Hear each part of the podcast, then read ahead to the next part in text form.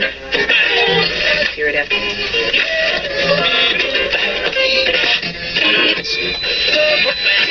Radio Wolne Media i Radio Paranormalium przedstawiają.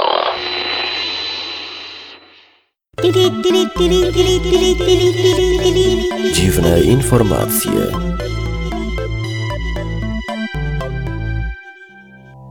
W dzisiejszym programie o śniegu, znowu o śniegu, o deszczu i jeszcze raz o śniegu i o deszczu martwych gęsi. Panie, panowie i obojnaki, a także zdechlaki, gęsiaki, deszczaki, wysłuchajcie proszę dziwnych informacji.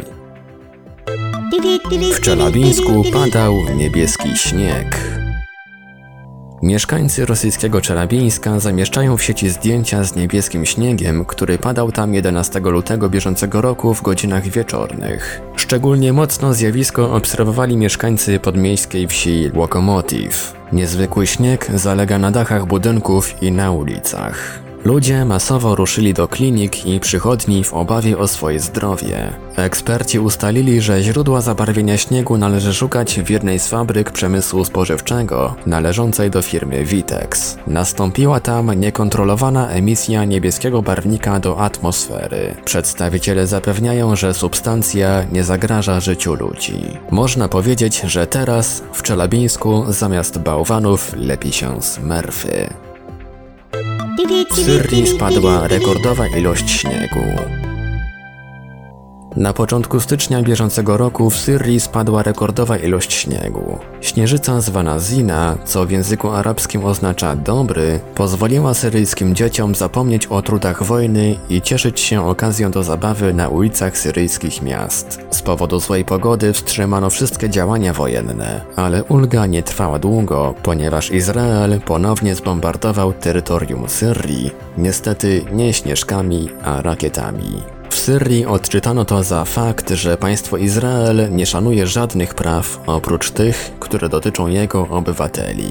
Nie szanuje m.in. prawa do spokojnego lepienia bałwanów. W Waszyngtonie padał biały deszcz.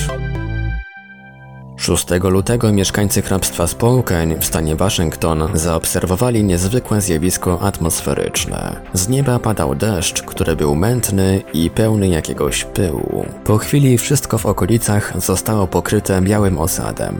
Mieszkańcy zastanawiają się, co takiego znajdowało się w tym opadzie. O incydencie poinformowano amerykański urząd meteorologiczny National Weather Service. Eksperci nadal pracują nad odpowiedzią na pytanie, co spowodowało dziwny deszcz. Jedna z teorii zakłada, że był to opad popiołu wulkanicznego niesionego w stratosferze. Ma być za to odpowiedzialny meksykański wulkan Colima, który był bardzo aktywny kilka dni wcześniej. W Saratowie padał pomarańczowy śnieg. Mieszkańcy miasta Saratowo w centralnej Rosji byli świadkami niezwykłego zjawiska naturalnego. Spadł u nich śnieg koloru pomarańczowego. Początkowo sądzono, że to efekt jakiegoś przemysłowego zanieczyszczenia, ale ostatecznie uznano, że winny anomalii jest pył z Sahary, który związany z cząsteczkami wody w atmosferze spadł w takiej pomarańczowej postaci. Mieszkańcy Saratowa byli zaniepokojeni pomarańczową barwą śniegu i zwracali się do mediów i władz z pytaniami o bezpieczeństwo takiego opadu.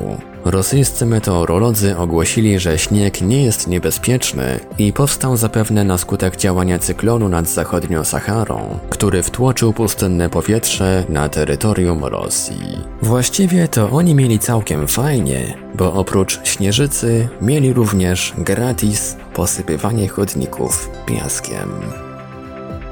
A w Danii padały z nieba martwe gęsi.